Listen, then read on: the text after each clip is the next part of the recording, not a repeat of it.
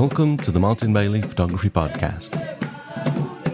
It's June 10, 2013, and this is episode 374.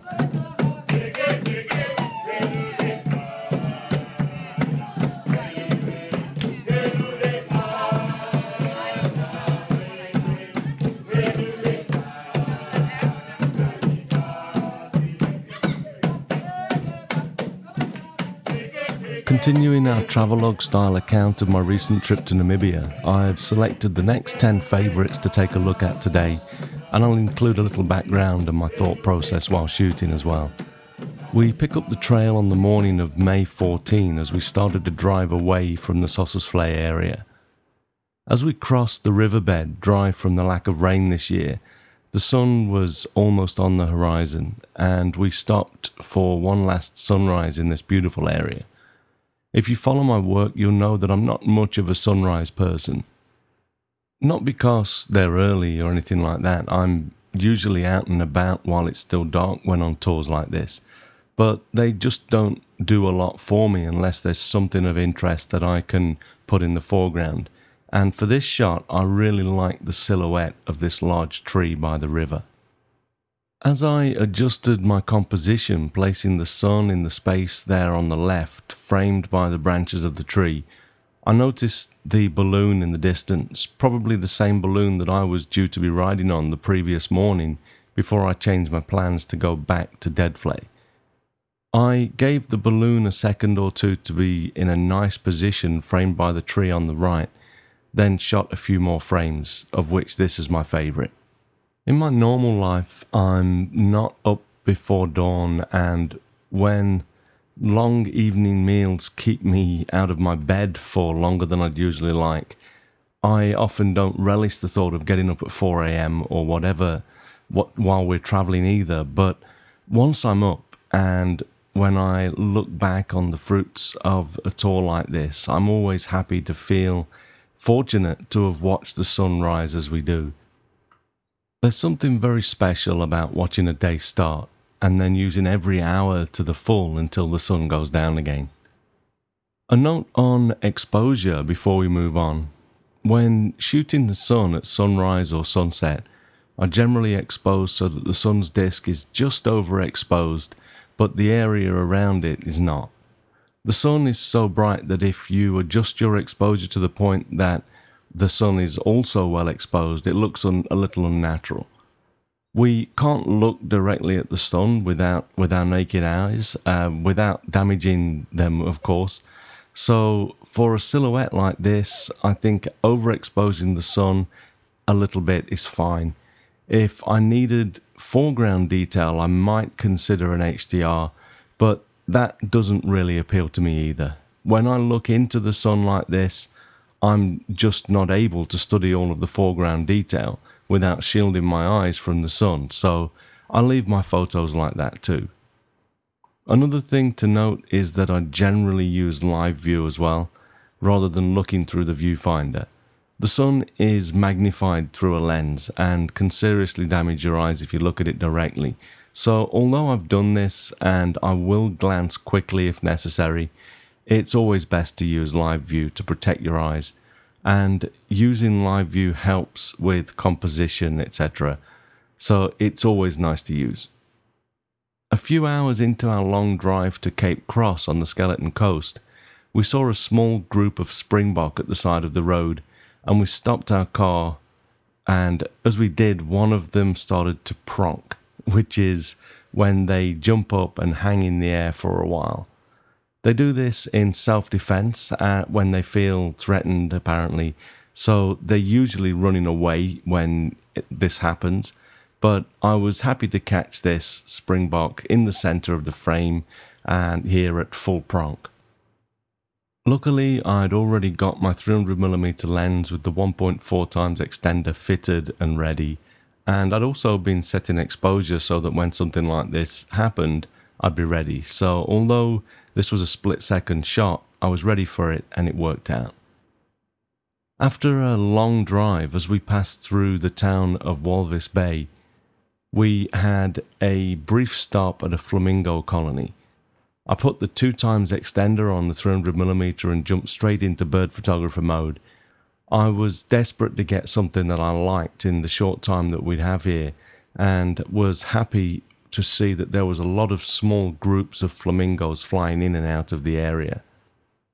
In this shot, I captured two of them as they flew right in front of me with the flock in the background, which I thought was quite effective. I also got a few others in you know small groups against the white overcast, sky, which are okay, but this is by far my favourite. There was actually a third flamingo just coming into the frame at the bottom, but he was it was too close. You know, the three were too close for me to include all three in the frame. Uh, so I, I, because I'd only got him cut off at the bottom, I cropped this down to a 16 by 9 aspect ratio to get rid of him altogether. We still had some ground to cover though, so it was back to the cars pretty quickly, and we made our, our way, stopping just once more in the last few minutes of light to capture this shipwreck, maybe 40 kilometers or so outside of Cape Cross. I love doing long exposures of the sea, and it always works well if you have a static object to anchor the image visually like this. This was shot with the 70 to 200 at 115 millimeters at f11 for a 60th of a second exposure. Because my Canon cameras only go to 30 seconds in manual, I switched to bulb mode and used my remote timer cable release to time the 60 seconds. Because I usually work in live view for landscape and still life shots, I often use the 2 second timer instead of mirror lockup because you're basically in mirror lockup anyway when using live view. So I generally just set my remote timer to 2 seconds longer than I need the exposure. Here it was at 62 seconds, giving me the 60 second exposure that I needed. Of course, I used the two seconds to get my hands away from the camera to allow any camera shake that I might introduce to die down before the exposure starts. Note too that here I left the edge of the shoreline along the bottom of the frame to anchor the image. It might have worked without this, but I think it adds to the story to let the viewer see that the ship is aground not far from the shore I did a couple of other shots straight after this, but the light faded so fast that the following shots, even doubling the exposure, really weren't as nice as this first one, so this is the one that I went with. The following morning, we spent a few hours at a seal colony at Cape Cross, but although I included a couple of seal portraits in my final selection of images, they didn't really do much for me, especially compared to the seals that I've shot in Antarctica, so we'll skip them today. By the afternoon, we'd made our way to northern Damaraland and the Palmwag Lodge, where we'd spend the next three nights and get to visit the Himba people, which was one of the highlights of the tour more to show you the terrain than the wildlife, but this shot of a small group of zebras shows the basalt rock that evenly covered pretty much all of the open ground in this area. We'd do game drives out here a number of times, and sometimes we'd see the zebra or oryx just running on this stuff, which never failed to amaze me. Something else to note here is that the euphorbia bush that we see behind the zebra is apparently quite poisonous. The sap causes blisters on contact with the skin, and if it gets into your nervous system, can kill you. So, whenever we drove close enough for this stuff to brush against the side of the car and possibly rupture, we would close the windows. It's one of the favorite foods of the rhino, apparently, though. So, you know, they're, they're just able to digest the poison without any problems. There were a few shots that I would have loved to get on this trip, including a close up of an ostrich, which never happened despite us seeing many of them. And another was a pair of zebra close enough so that I could get uh, almost an abstract shot of their black and white stripes. But with there being no water holes this year due to the lack of rain, the animals were usually just grazing and never so preoccupied that, that it would basically stop them from running away as soon as they saw us. One of the few times that a zebra did take more than a few seconds to bolt off was this one that regarded our vehicle for a while before turning around and walking down behind the hill on which he's standing.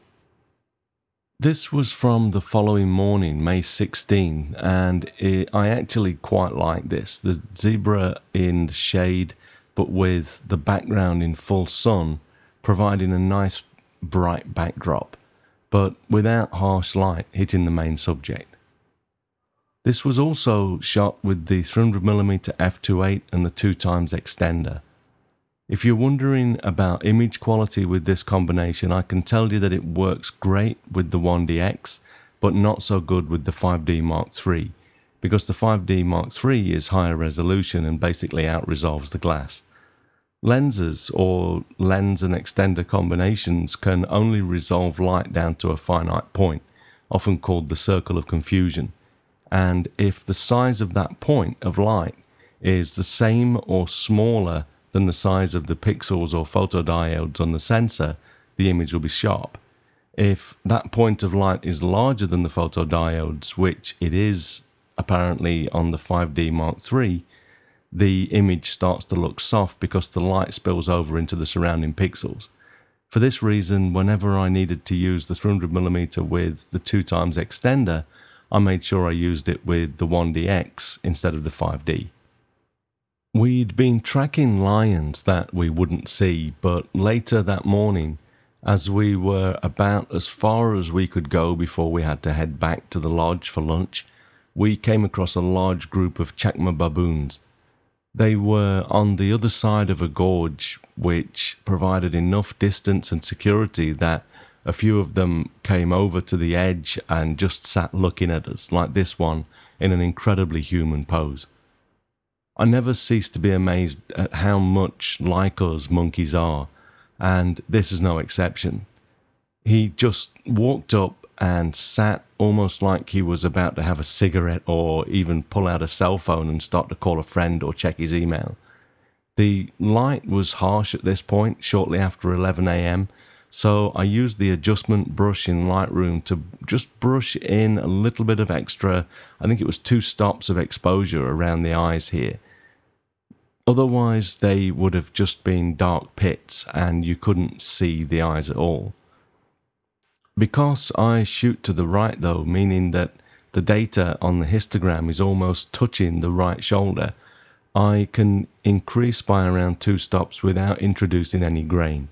Had I exposed this according to the camera's meter, it would have been much darker and I'd have gotten a lot of grain around the eyes as I tried to brighten them. I may not have even been able to brighten them if it if it was so dark that all of the detail was totally lost in the shadows.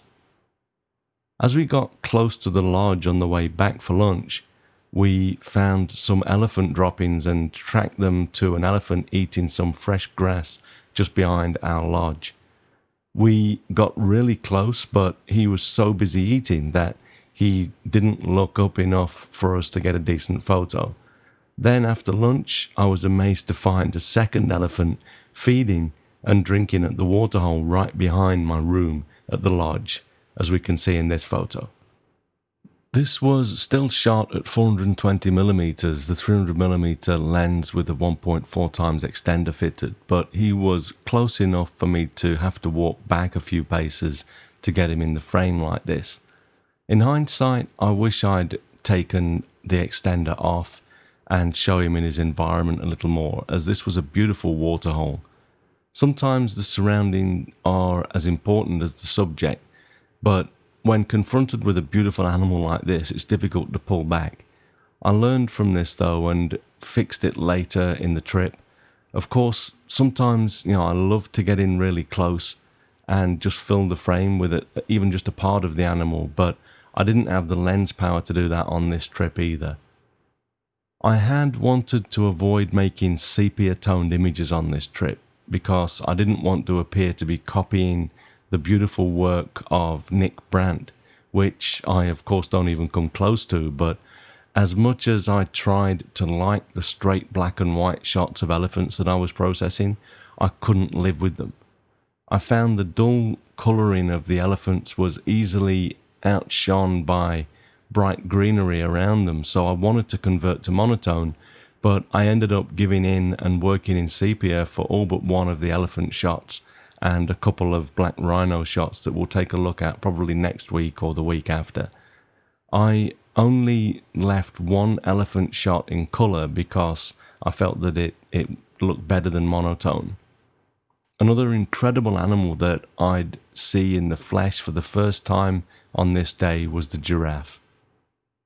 We'd see more and get really close to some later in the trip, but my first view of a giraffe in the wild was magical. It felt like uh, the scene in Jurassic Park when Brontosaurus and other dinosaurs roamed across a plain.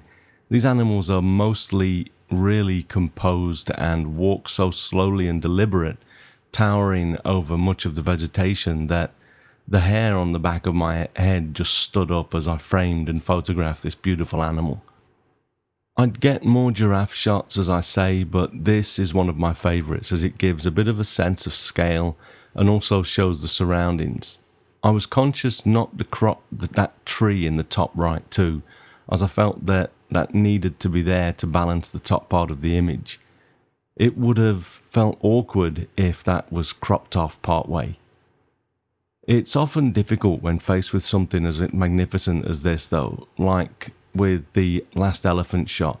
It's all too easy to get caught up in the excitement of the moment and forget about composition, etc. But allowing that to happen all the time would leave you with nothing to show, despite all of your amazing experiences. I had to pinch myself many times on this trip, especially now that we were seeing more wildlife. On the morning of May 17, though, we'd break from wildlife again for a highly cultural experience as we visited the Himba people. To close with today, though, here's a taste of that visit with one of my first shots of some small children in the village. We arrived shortly after dawn and started to break off into small groups to pose and work with the people of the village. Some shots were more posed than others, and although I'd rounded a few kids up for this one, I, you know, the the really small children just couldn't be controlled. So I started to shoot what I could as they walked around. As you can see in their eyes, this small one was a little bit bewildered and couldn't quite figure out what was going on, but the larger child was having a bit of fun with it. And I just love this little one's beautiful big eyes, which, as you might expect, contain the reflection of a large, daunting photographer and the blue sky behind him.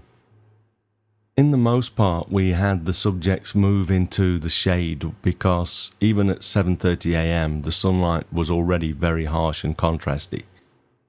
I used my 24 to 70 f 2.8 lens for the whole morning and really did have a wonderful time with these people. We'll look at a few more photos next week as I try to wrap this up with the last 10 shots, although it might run into a five part series because there's still a lot to show you. Remember though that I do have my top 100 impressions of Namibia posted on my portfolios website at martinbaileyportfolios.com. So if you would like to take a look at that rather than waiting for the next two episodes, do go over there and take a look. And I'll put a link directly to the Namibia album in the blog post for this uh, episode which will be at mbp.ac slash 374. So thanks very much for listening today. Remember that you can find me on Google Plus and Twitter, etc.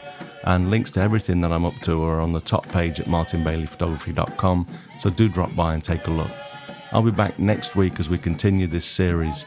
But in the meantime, you take care and have a great week, whatever you're doing. Bye bye.